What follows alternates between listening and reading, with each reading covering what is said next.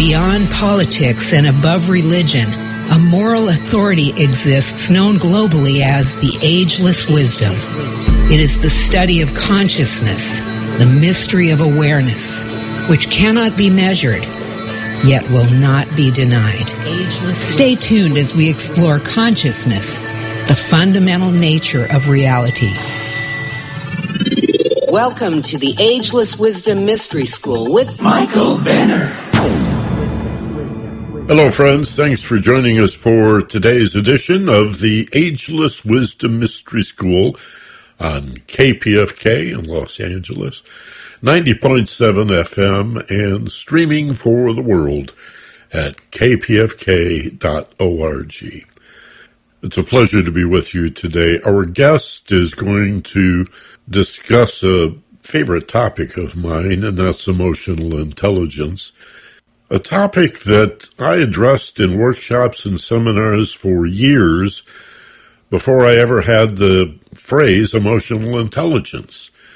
It wasn't until the release of a book by that title in 1995 by Daniel Goleman that the phrase emotional intelligence emerged as a popular way to talk about self awareness, managing your emotions, empathy, and the quality of leadership that allows us to manage other people. And the quality of leadership that allows us to influence the way other people feel as well, not in an exploitative way, but for the greater good of all concerned, whether it's a family unit that we're talking about, or a business partnership, or a large corporation, uh, social activism, whenever we work in groups of people, it's the emotionally intelligent women and men who rise to the top. Not always the best educated in terms of uh, their their mental intelligence, certainly a quality that's needed to get along in this world and to be successful, but it's not as valuable as emotional intelligence. And to think that this field is only 25 years old is a little stunning, but hell, we've only had cars for 130 years, so there you go. Light bulbs are a fairly new invention. We must keep that in mind. Computers only about 30 years, the internet 25 years. I know, time flies. So emotional intelligence is a burgeoning field, brand new, just coming out, and yet, wow, just jam packed with wisdom. Before I introduce my guest today, the author of a wonderful book called The Other Kind of Smart, I'd like to tell you a little story from my private practice. Now, all of my clients, and for that matter, all of my students enjoy confidentiality, so I'm not going to obviously identify anybody, even though this goes way back in my practice, maybe 30 years, 35 years ago it's really a enlightening story, I think. And I'll always remember it because it was so impactful, such a learning lesson for me, as well as my clients, a couple who had been married for some time, having some conflict, came in for couples counseling. At the time, I had a really long sofa in my office, and they sat as far apart from each other as they possibly could on opposite ends of this sofa. And after maybe 45 minutes of discussion back and forth about the issues that each had with the other one and how they could perhaps improve the quality of their communication and also be better listeners and to acknowledge what they heard the other person saying and so on. I asked them to tell the other person one at a time how they're feeling now after 45 minutes or so of sitting together in mediation and counseling. And I began with the wife, the woman. And I said, I'd like you to turn, face your husband, and tell him how you feel. And without hesitation, she turned, looked directly at her husband, and said, I feel frightened. I feel confused. I feel abandoned. I feel betrayed. I feel lonely. I feel angry. I'm deeply hurt. I'm sad. And she went on for quite a while with her description of how she felt. And then I had the husband address that. This was the process. I called it the heart talk. He had to play back, whether he agreed or not, didn't matter. She was talking about her feelings. How could he disagree, right? It wasn't about him. Every statement that she made was an I statement, not a you statement. And so he had to play that back. That was the rules of the game. And he had to acknowledge that he understood how she felt. Then it was his turn. Time to reverse roles, right? So I say to the husband, now turn, face your wife directly, because they kept turning away from each other, right? I said, face your wife directly and tell her how you feel. And so he turned, looked at her directly, and again, without hesitation, said, I feel you're a bitch. Well, immediately I interjected and I said, wait a minute. That's not a feeling. He said, yes, it is. It's how I feel. I feel she's a bitch. And I said, if you list feelings like sadness, loneliness, heartache, uh, jealousy, envy, hatred, anger, fear, you're a bitch is not on that list. It's, it's not a feeling. He said, What is it? I said, It's a thought. It's a judgment that you're making. Now, tell her how you feel. And he could not do that. And I said, Well, I can help you. He said, You know how I feel? I said, Well, I get a pretty good idea. I can name some of your feelings. First of all, you're angry. Can you say, I'm angry? And he did, but it was almost like training a parrot, right? He wasn't really willing to acknowledge how angry he was. And to the extent that he did, it was her fault that he was angry. He didn't see his emotions as a personal response that said anything about him. He just had such a difficult time expressing on an emotional level. Another thing that we often do, the vast majority of human beings, is similar. When we use the word like after I feel, I feel like you are the problem. I feel like you don't do this or that. I feel like you always or you never. Well, just because you put I feel in front of a statement that is clearly a thought or a judgment doesn't make it a feeling. It's still a thought. You just said, I feel like I think. right? I feel I think. And this is the problem. Until we expose ourselves to the basic principles of emotional intelligence, few of us have a natural ability to discern and distinguish the difference between a thought and a feeling. Now, maybe you think you do. So ask yourself, what is the difference? What are some of the differences? Can you list them? How is a thought different from a feeling? I often hear debates. Do thoughts cause feelings or feelings cause thoughts? And it's one of those silly binary propositions where, in fact, both things are true. Thoughts and feelings stimulate each other. There's an interplay. It reminds me of a ping pong game. It sort of goes back and forth. Thought, feeling, thought, feeling. Thought, thought, thought, thought, feeling, feeling. Thought, feeling, thought, feeling, feeling, feeling. Thought, thought, thought, thought, thought. But what's missing? Self awareness. And that's where emotional intelligence starts. With being aware of your internal process, beginning with the crazy idea that your feelings, your emotional feelings, are your feelings. They're not being done to you. Nobody made you feel angry. Nobody made you feel anyway, good, bad, or otherwise. Nobody can make you feel loved or lovable or loving. An example I used to give in my seminars is uh, a little puppy comes up. Little puppy runs to you and you pick it up and hold it up and it begins to lick your face and you get this wonderful rush, this loving, oh my God, this puppy loves me. Oh, it's so wonderful, so cute, such an adorable little puppy. He's making me feel loved. The puppy loves me. Oh, how wonderful. Now stop and think about that for a second. Are you psychic?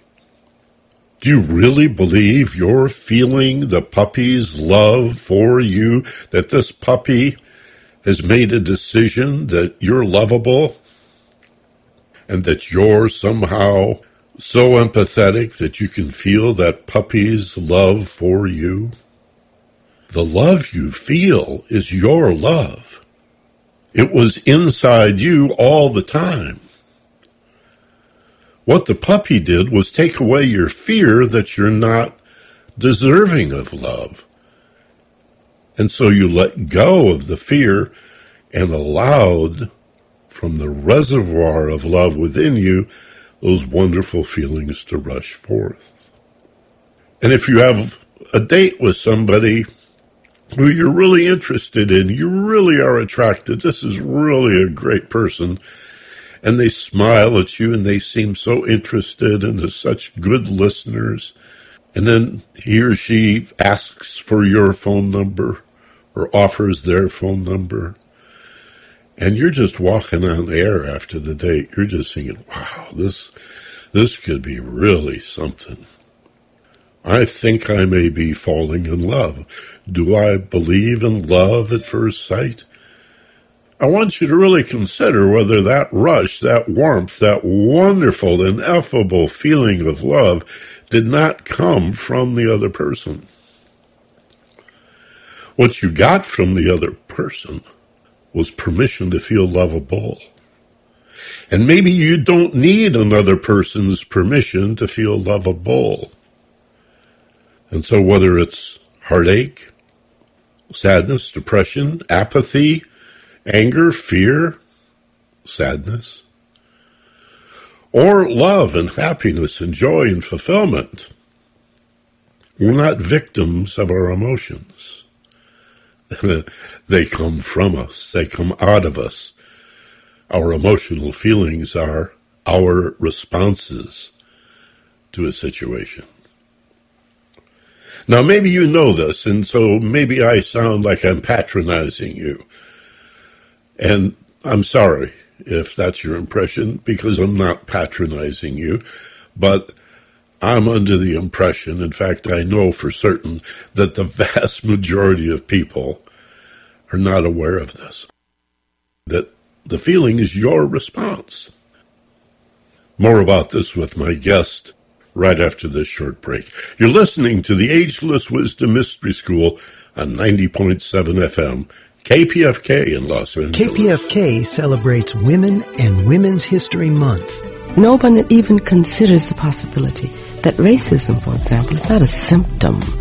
Severe racism is not a symptom of some kind of disorder. It may be the cause. Toni Morrison, circa 1981.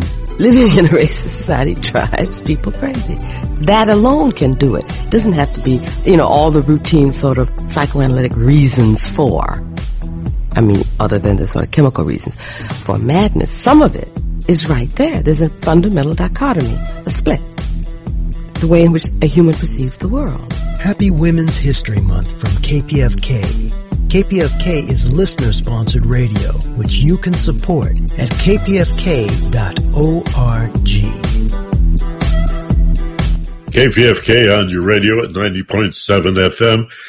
And our guest today is, as I mentioned earlier, going to talk to us about emotional intelligence. This is a personal favorite of mine, this topic. It's something that I was talking about on this radio station and in my public seminars for years, but I didn't have that handle, that, that title, emotional intelligence, until the mid 90s when Daniel Goleman wrote a book by that title, Emotional Intelligence. And it really was a, a breakthrough book for a lot of us, I think, who were working in the personal development field. And we knew emotions were real important, but uh, there wasn't much research that was available. And uh, Goleman really put it together. He doesn't take as much credit for it as he deserves, frankly, because he's uh, in in his initial book and others that he has uh, written since. He talks about some of the pioneers going back into the 70s and 80s in this field. But uh, I give him credit. I, I think that was a profound book for me. And so it's a pleasure to have our guest today to fill us in on this whole topic of emotional intelligence, which you may be surprised to find has more to do with your success than your mental intelligence, even though that's the side that gets educated in school. And we'll talk about why with Harvey Deutschendorf of Alberta, Canada, our guest today on KPFK. And Harvey, good afternoon and welcome to Los Angeles Radio. Well, thank you, Michael. I'm very excited to be on. I'm really looking forward to it. You wrote a book called The Other Kind of Smart, which I think is a pretty smart title. How'd you come to write that? The uh, the title or how I came to write the book? well, let me ask you which came first, because as an author, I'm always curious yeah. about that. Well, I decided to to to write the book first, and then I I, I came up with uh, you know a bunch of different titles actually for the book, and and um, you know uh, about five or six, I had some help coming up with titles, and I decided that this one was the best title. It was the most catchy and, and everything. So that's, yeah, that's how I came up with the title. But how I came to write the book is kind of a long story. I'll keep the, keep it, uh, you know, fairly short, but you talked about Daniel Goleman in the 90s that came up with uh, his his book, and the you know the world started to hear about emotional intelligence, and and that's what turned me on to emotional intelligence. That's when I first heard about it, and uh, there was a, uh, a, a, page four of the book exactly um, was a, a piece that said all your intelligence can come to naught once your emotions hold sway, and it was like my aha moment and it was like, wow, this is this this is what the problem is.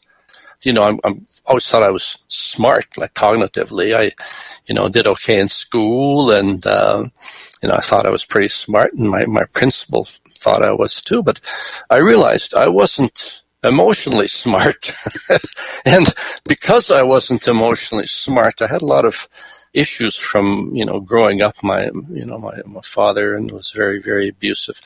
Uh, my uh, family came over to Canada as refugees after the end of the Second World War. I'd lost everything during the war and uh, had to borrow money from their church for for passage. Um, most of the, the family, well, almost all of them, stayed behind and resettled in Europe. But my my father decided he wanted to be independent, so he decided should come to Canada. We came to Canada first 12 years, just terribly, terribly poor. Mother talked about feeding my brother and I on an orange a day. We lived in this shack. My father was always angry, and uh, you know it got worse. We once we moved out of that house, so we got a little more money, electricity, telephone, and our new home. But but was, things were getting worse and worse in the family. Very angry. For me, my escape was uh, getting an education and I did well in school. I was lucky. That was my escape out of that whole world, and uh, I always wanted to do more in the world, be part, you know, see the, the larger world, and and uh, you know, I was always a dreamer. So um, education was my way out of this whole world that I grew up in.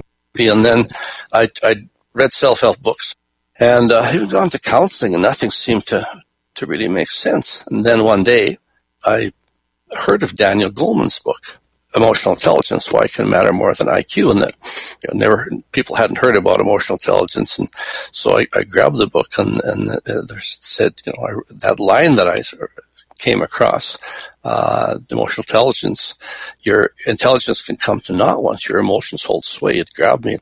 after that, I threw myself totally into, you know, learning everything I could about emotional intelligence. I did, uh, you know, did took courses uh, on it, uh, uh, took certification. I read everything I could, and then there men's there was men's organizations that were starting to form, and it was uh, created places that men could go and they could talk, share emotions, be you know open, transparent, and and so I joined up and I started working on myself. I did some really heavy duty emotional work, and uh, I realized.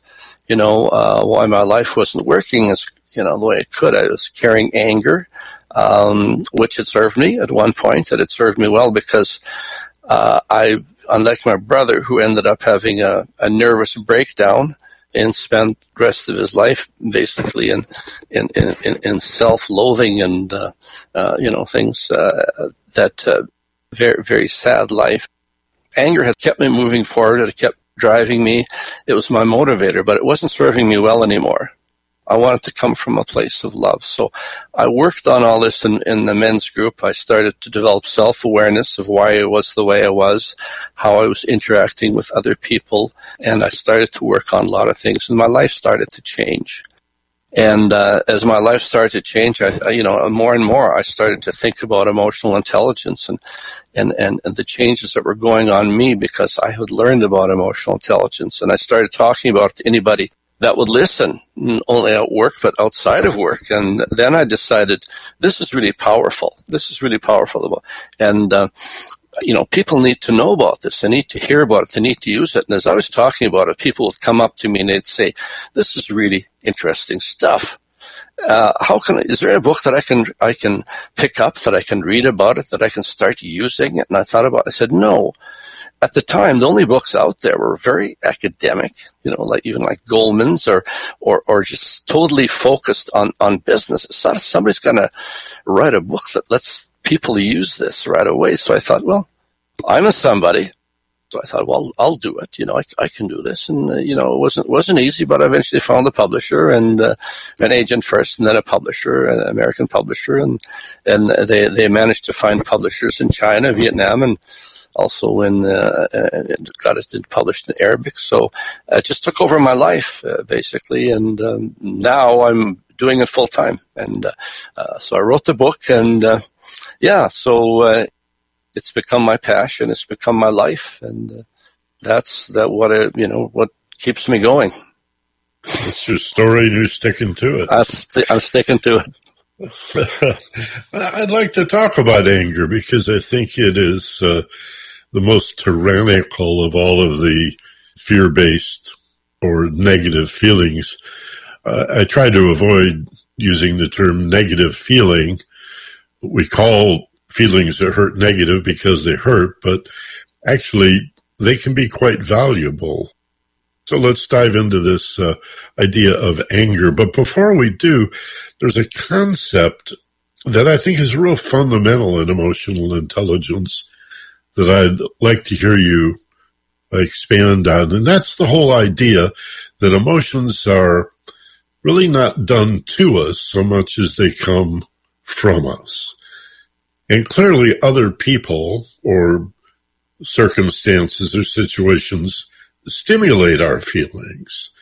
But when we say that somebody made me angry or made me feel jealous or I mean, they may be poking us, but if somebody insults you and nine other people, your feelings are going to be different from the feelings of the nine other people. Our our emotions are responses, aren't they, Harvey? They're responses. Yes, they are. So, um, you know, I, I, talk about this in my talks all the time. It's uh, so the way we respond to to to others uh, are based on our um, the way we feel about ourselves and our, and our past experiences. So, you know, um, uh, just uh, thinking about that, we're we're being triggered all the time. People, you know, the way people look, uh, the the sound of their voice, you know, they they, uh, you know, the tone of their voice, the way they speak, is triggering something in us that determines our response. But what a trigger, it's, it's not exact the person even, it's our experience with that in the past. It reminds us of something in our past, and that can go right back to childhood. Um, you know, we do a lot of, of, that kind of thing in our men's group. If, you know, somebody's experiencing anger, we drill right down and say, when, when's the first time you experienced that? And a lot of times it's right in childhood. So we're not so much reacting to the present situation and the person that's calling us that. We're reacting to our past experience. So the more aware we are of that, the more we can control it. And um, you know, we're all we're responsible for our for our reaction. We we can control it. Um, and a prime example of that was, of course, uh, Viktor Frankl's book, uh, Man's Search for Meaning. He went through the most horrific condition that you can imagine experience in a, in a in a concentration camp, and he survived. And what he found out was uh, there, there's a, a, pause between um, uh, react and respond. The, the, the, last of our our um, our uh, powers that can be taken away, uh, cannot be taken away, is how we respond to a situation. Everything else can be taken from us, but we choose how we respond to a situation.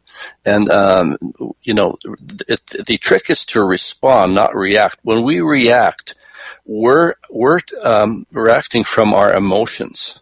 Uh, we it takes uh, about six seconds of when something comes into uh, our um, awareness. It's it's it, it comes into our emotional awareness before it comes into our our thinking brain, our, our neocortex. Uh, it comes into something called the amygdala, and it takes a, li- a few seconds before that, you know, that comes into our thinking, powerful brain.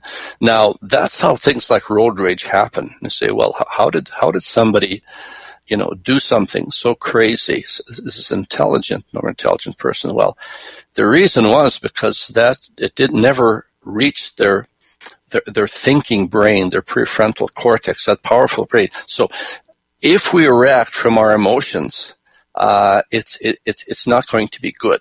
Uh, we have to give some time for it to reach our, our, our thinking brain it's about six seconds, um, scientists tell us, and we can make a much, we can respond instead of reacting.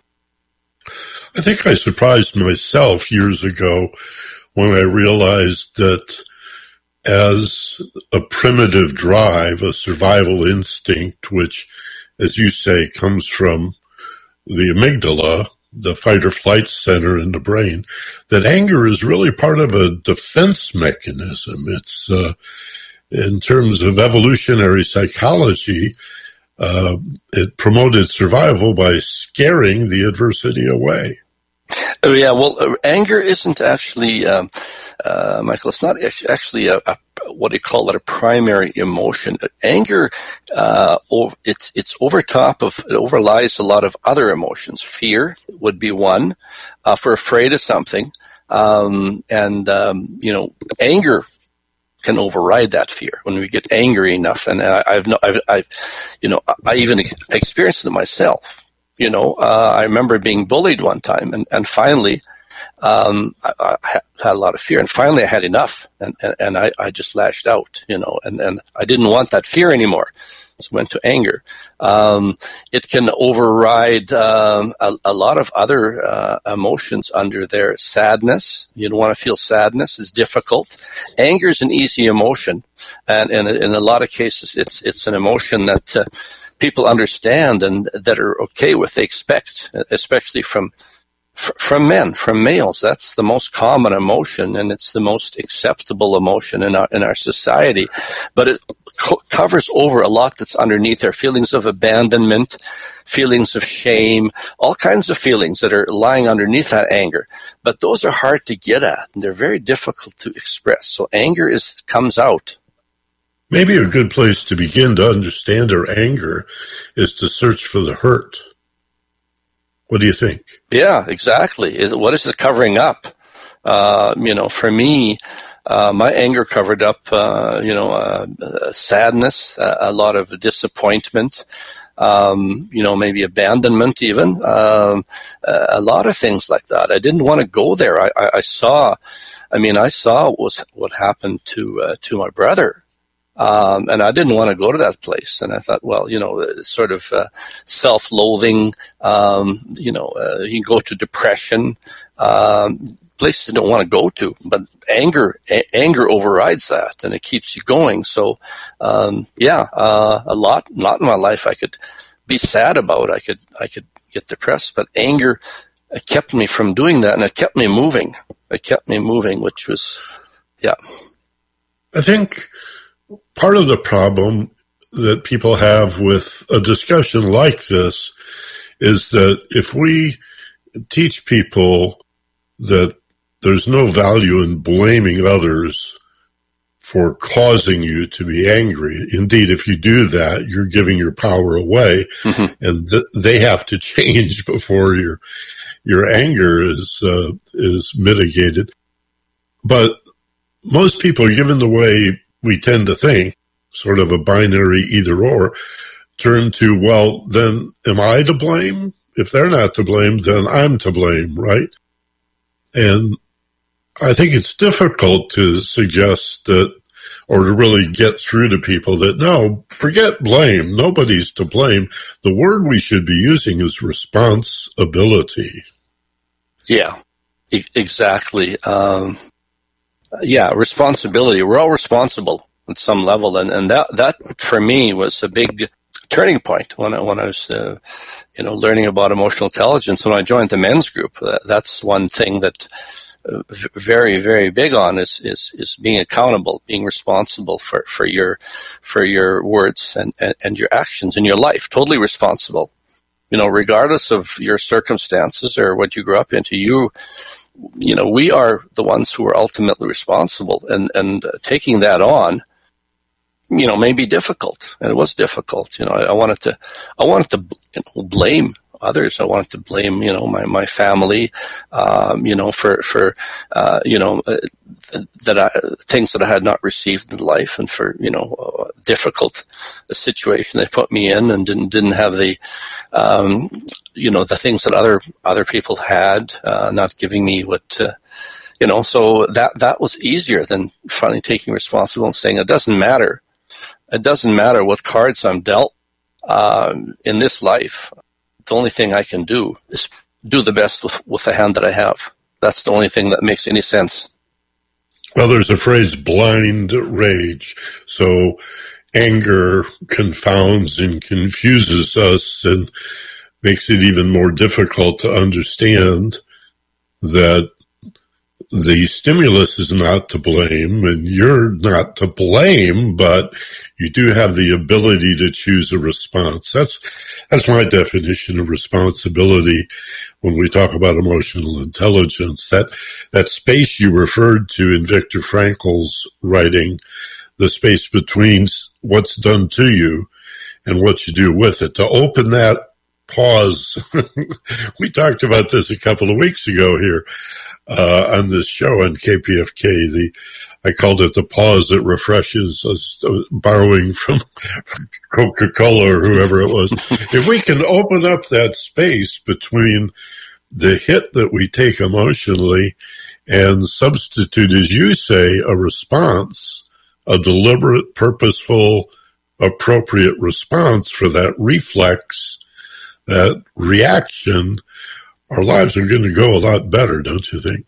Oh, absolutely. Yeah. Well, then, then we're we're in control rather than our emotions, and uh, you know the the amygdala is is our also our emotional brain. It's a primitive brain that we had, and um, that uh, you know back back from when we lived in in, in caves.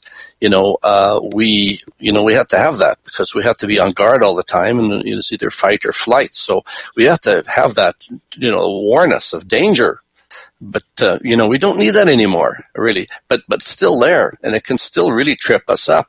And like i mentioned worst case scenario road rage you know people are killed it you know it does. It, it you know creates a situation where we do things we regret for the rest of our lives if we're you know if that message doesn't get to our our thinking brains it's like a dog chasing a car. You know, people in road rage would go after somebody like, well, what are you going to do if you catch them? You're in a car. You're driving down the freeway.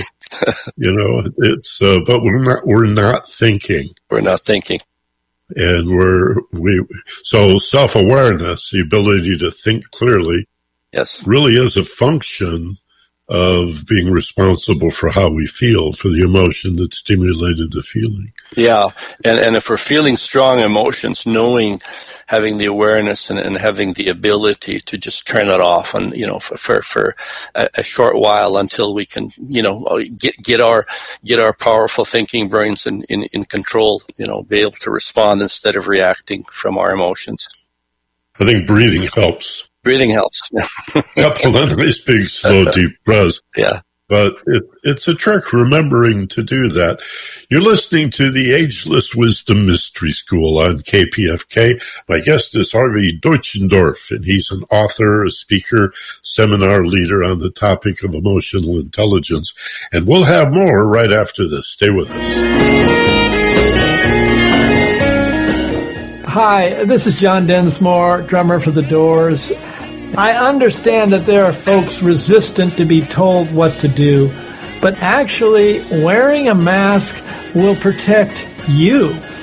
You know, not only does it keep you from infecting other people, well, it might save your own life. So, uh, annoying as it is, hard to breathe, and all that stuff, wear your mask. I'm putting mine on right now. Thanks. The time to hesitate is through. No time to wallow in the mire. You're listening to the Ageless Wisdom Mystery School on KPFK 90.7 FM all over Southern California. In Santa Barbara, we're heard at 98.7 FM, 93.7 FM in northern San Diego, and up in the high desert, Ridgecrest and China Lake, we're at 99.5. I want to thank you for listening. I want to thank you again for your pledges and donations to listener sponsored KPFK. Finished our fund drive a few weeks ago, but, uh, you know, every show I do, I like to remind you that you can be a member of this radio station and vote in the elections. You can uh, support, you know, help pay the bills.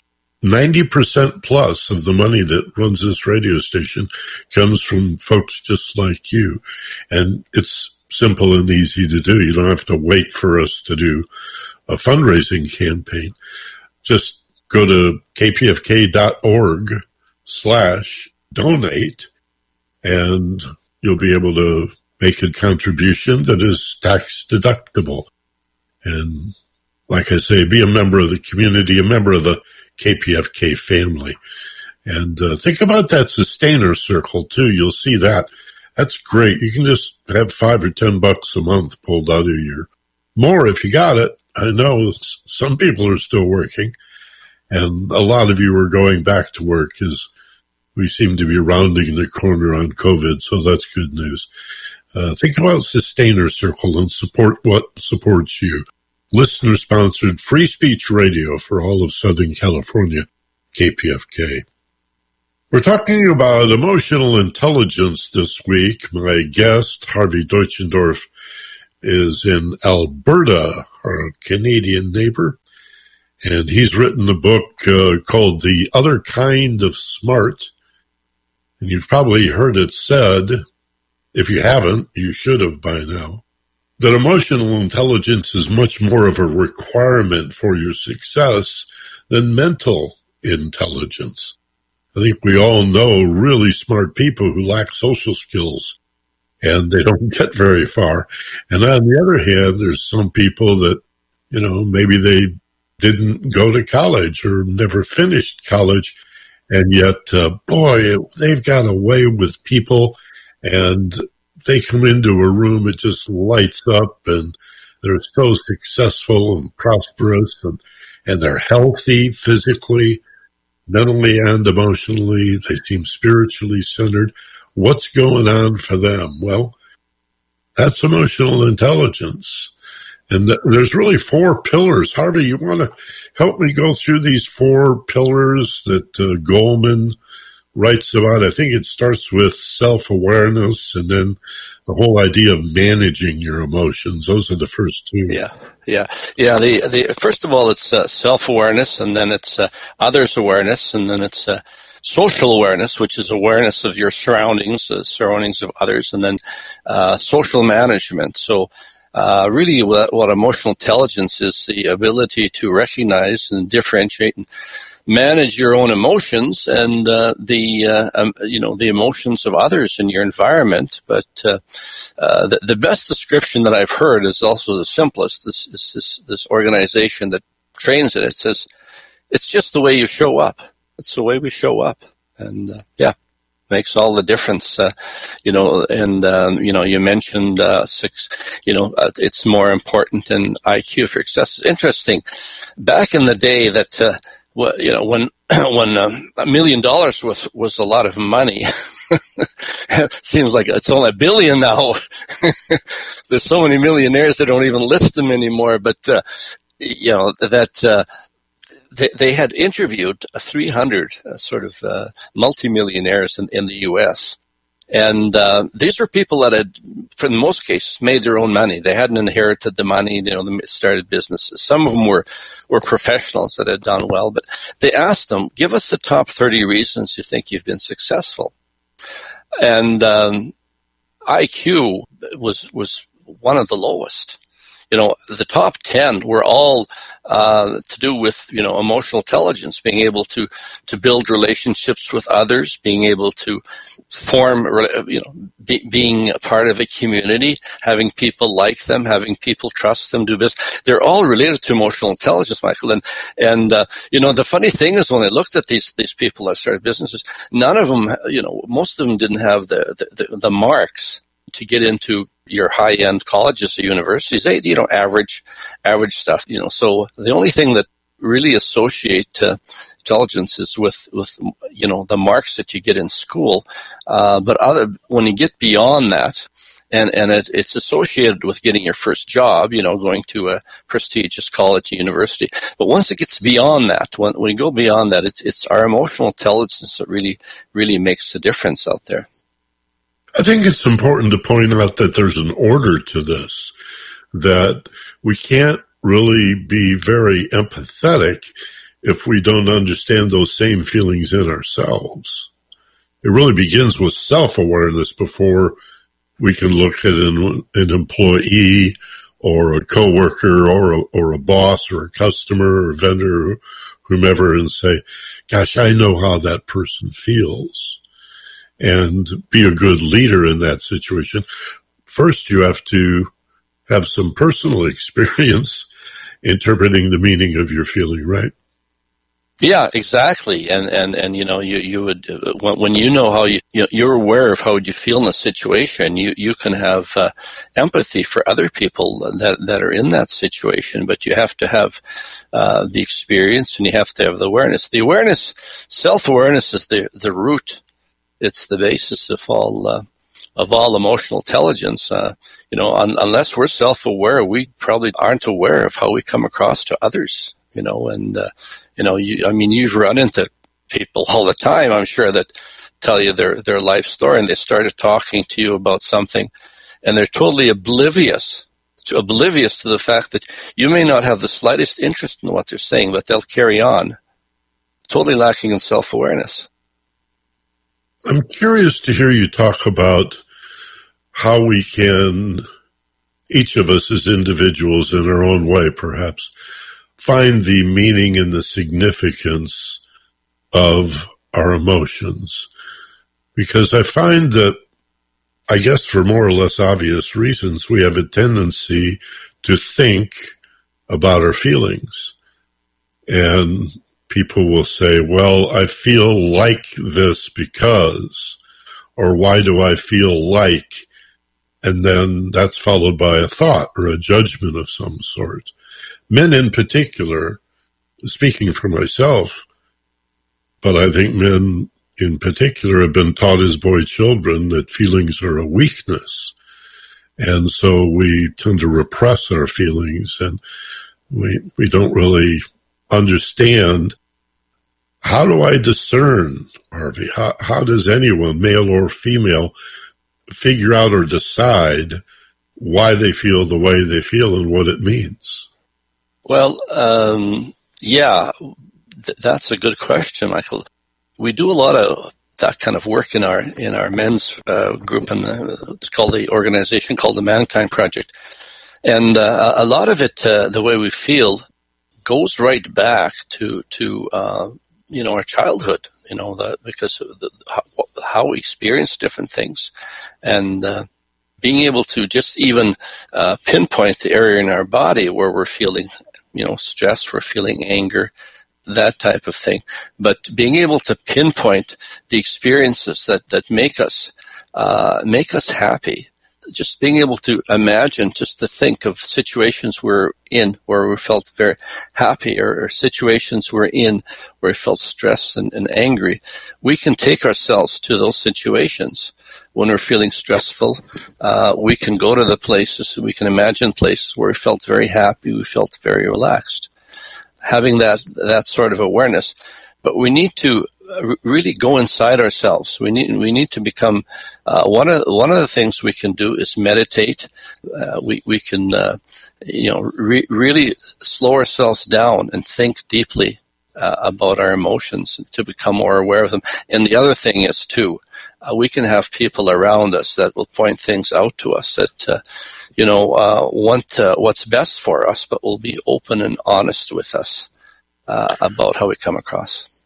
Now, when you talk about meditating or contemplating a feeling, an emotion, is there a process to that that you've learned or that you teach, or is that pretty much self guided? Just sit with it and see what occurs to you.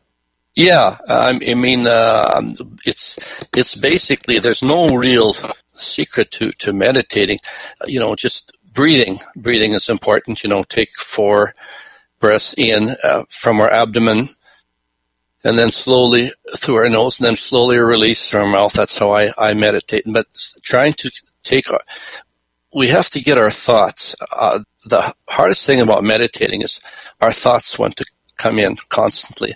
And for me, it's a struggle um, being able to get to a, a, place where I'm not thinking, I'm just aware of what's going on in my body, you know, and I have uh, different feelings that are going on, but we have to block the thoughts out, and that's the most difficult thing.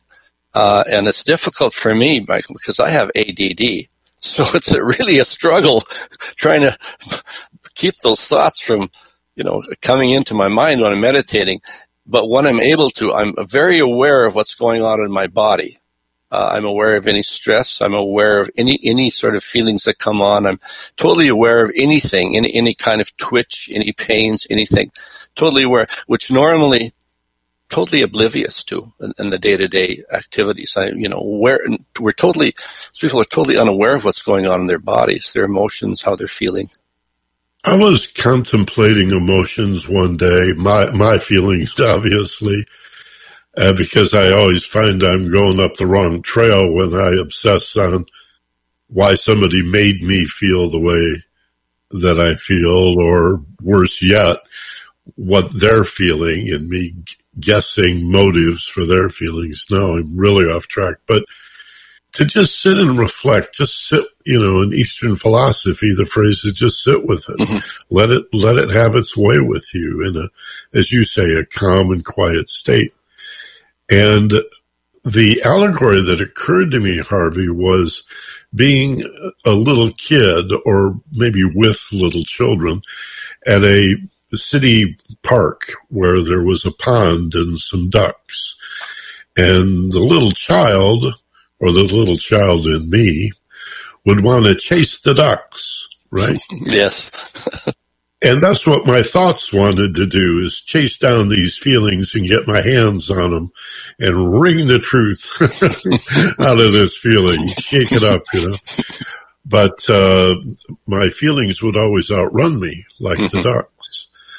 But just as a child learns as they get older to sit and spread some breadcrumbs and wait quietly for the ducks to come slowly closer and closer, when I did that with my feelings, they too came closer and closer until there was no separation between me and the feeling. and the emotional feeling just revealed itself, not just in my head, but in my whole body as an awareness, usually some sort of aha, some illumination. You know, the light comes on. It might be a light bulb popping on. More often it was the dawning of an idea, you know, a dawning of self awareness. Uh, is that something you can relate to? Absolutely, yeah, that was beautiful. You know the way you described that. Uh, yes, uh, the more we try to grab our emotion, you know, we, we can't force our emotions. Um, you know, uh, we chase after them. Uh, no, and and uh, yeah, exactly. We have a great deal of problem in, in our Western society, just being being still and, uh, and like you say, emotions will, will only come to us when we're still. We, we can't chase them. We can't, you know, make demands of them or anything that we, and, and things. And I, you know, uh, I notice when I am uh, meditating how I uh, don't actually get there all the time, but once in a while I know that I've blocked everything out when I'm just sitting there and, uh, you know, I'm seeing colors, uh, vibrant colors, and it's just a beautiful experience. And I know I've blocked out all, you know, all all the noise all the thoughts and stuff. And uh, you know, uh, I want that. I want to stay there. I want to, you know, just I feel everything. I feel every twitch. You know, every itch in my body. Everything. That's that's a wonderful place to be. It's hard work getting there because of um, you know. Well, you know everything that's going on in our world, uh, and say in Eastern cultures, they they seem to uh, do much better at that, just blocking the, the noise out and, and sitting with our feelings. And, and their awareness is, is, is very, uh, very much higher. And, and they're, they don't, uh, you know, Buddhist philosophy, they, they're able to block out a lot of the stimulus that makes people angry, causes very, very strong negative emotions because they're able to be still. We've talked for the most part about so-called negative feelings. Uh, again, the ones that hurt, the ones that uh, make us angry, the sadness, uh, heartbreak, jealousy and envy, hatred. I'm going to ask you now the hardest question of all, so brace yourself. Okay. Is love a feeling? I, I, yeah, I think it is. Uh, I, um, you know, I, I yeah, I, I believe it's a feeling. Uh, you know, I felt feel love. How does it feel? Uh, it feels um, to me. It feels very uh, calming. It feels very. Uh, um, uh, it's a beautiful feeling, um, and uh, yeah, it it feels. Um, it's almost a feeling of of um, deep connection. It feels like it's, uh, it feels like it's, um, yeah, deep connection. It's a safe place. Um, you know, it's it's, it's like uh, the most comfortable place that I can that I can ever ever imagine. Uh, yeah, it's uh, it's very hard to describe, though. I told you I was saving the hardest yeah, for last. It is hard to describe. I haven't really thought about that that much uh, because we never talk about uh, even when we don't talk about love. We talk about you know sadness. We talk about fear. We talk about uh, glad happiness and and and you know anger uh, as emotions. We never talk re- really about try to discover what love feels like. Yeah, good question. Well, here's why I ask. I'm, I'm sort of laying a trap for you because it occurs to me that all those things that you said are indeed qualities of love and these are ineffable experiences. So we don't really have the, we leave it to the poets, right? Mm-hmm. And the lyricists, uh, to try to find words for love. But at the same time, it occurs to me that love has other qualities. It brings up jealousy and envy and uh, anger and even flashes of hatred, people will say the nastiest things to the people they love the most. Hmm. Things that they would never say to a stranger. well, uh, I mean, yeah, I, am not sure if, if that's really love. that that's the question that I that I, that I'm wondering to you know when I, when you're talking about that if that's really love or it's wanting to uh, um, love is a tricky one because it it can be love and hate are very close it's emotions and uh, it it could be pos- wanting to possess uh, you can't possess love. Um, and, and, maybe when we want to possess, that's when those other negative emotions like hate and anger come out and it doesn't become love anymore. Uh, true love um, isn't something that uh, actually even dies if the, the, person leaves or leaves us or yeah. But I think love has a relationship with fear because if we, as you indicated, believe we can possess love or objects that we love my wife, my kids, my mm-hmm. parents, mm-hmm. my friends, my, I don't know, my car, this opportunity. What if I lose it? Yeah. And that creates the fear, the loss of love.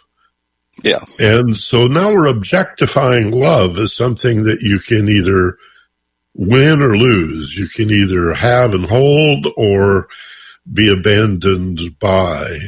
And I, I think that's the mistake. That's one of the big mistakes we make in, in talking about love. Well, I mean, uh, you know, love is, I mean, um, love my, you know, my, my partner Sandra very, very much for, but, you know, I'm going to, she will lose me or I will lose her. One of us is going to, you know, to pass away. And we, you know, we've talked about that and thinking that's going to be very, very difficult. But um, love is basically putting something out there without any. You can't control it. It's it's going to uh, happen. Whatever happens is going to happen, and and I think uh, it's a matter of. I mean, I've even even in relationships, I, I thought that uh, you know, relationships before I thought I was in love, uh, and those uh, relationships haven't worked out. But there have been good times in, in those relationships. And if we can hang on to that instead of looking at, you know, there, there, there was good feelings, could have even been love, hang on to that instead of looking at, well, you know, it didn't work out in the end, but focus on, well, there, there are some good points there. Yeah. Yeah, I think love comes in many frequencies and uh, runs the spectrum, you know, from uh, a lusty kind of sexual, yeah. I gotta have you, I can't live without you, to, you know, really compassion. Yeah. And mercy and forgiveness and complete selflessness. Mm-hmm. But uh, I told you I saved the, the hardest for last. That's a tough one. yeah. Okay, Harvey, uh, where can we get your book, The Other Kind of Smart? Well, it's uh, available on, on Amazon.com. It's, you can get, order it through my website, which is uh, The Other Kind of Smart, one word.com. It's the same as the title of the book. You could order it through your local bookstore if that's what you prefer to do, or uh, you know, just there's a uh, a link on the website will take you directly to to Amazon. Good. Harvey, thank you so much for being with us. I appreciate it and uh, hope we can do it again down the calendar page. I, I would love to, yes. That was That's a great experience for me. okay. Happy springtime to you and your neighbors in Alberta. Yeah, happy springtime uh, down south in California. You've been listening to the Ageless Wisdom Mystery School on KPFK in Los Angeles. This program is podcast on all platforms and streams at theagelesswisdom.com. It's also available for 60 days in the KPFK archives, kpfk.org. And you can find out more about my work at michaelbenner.com. As always, be gentle, love life, and take care of each other. From Los Angeles, this is Michael Benner on KPFK. KPFK.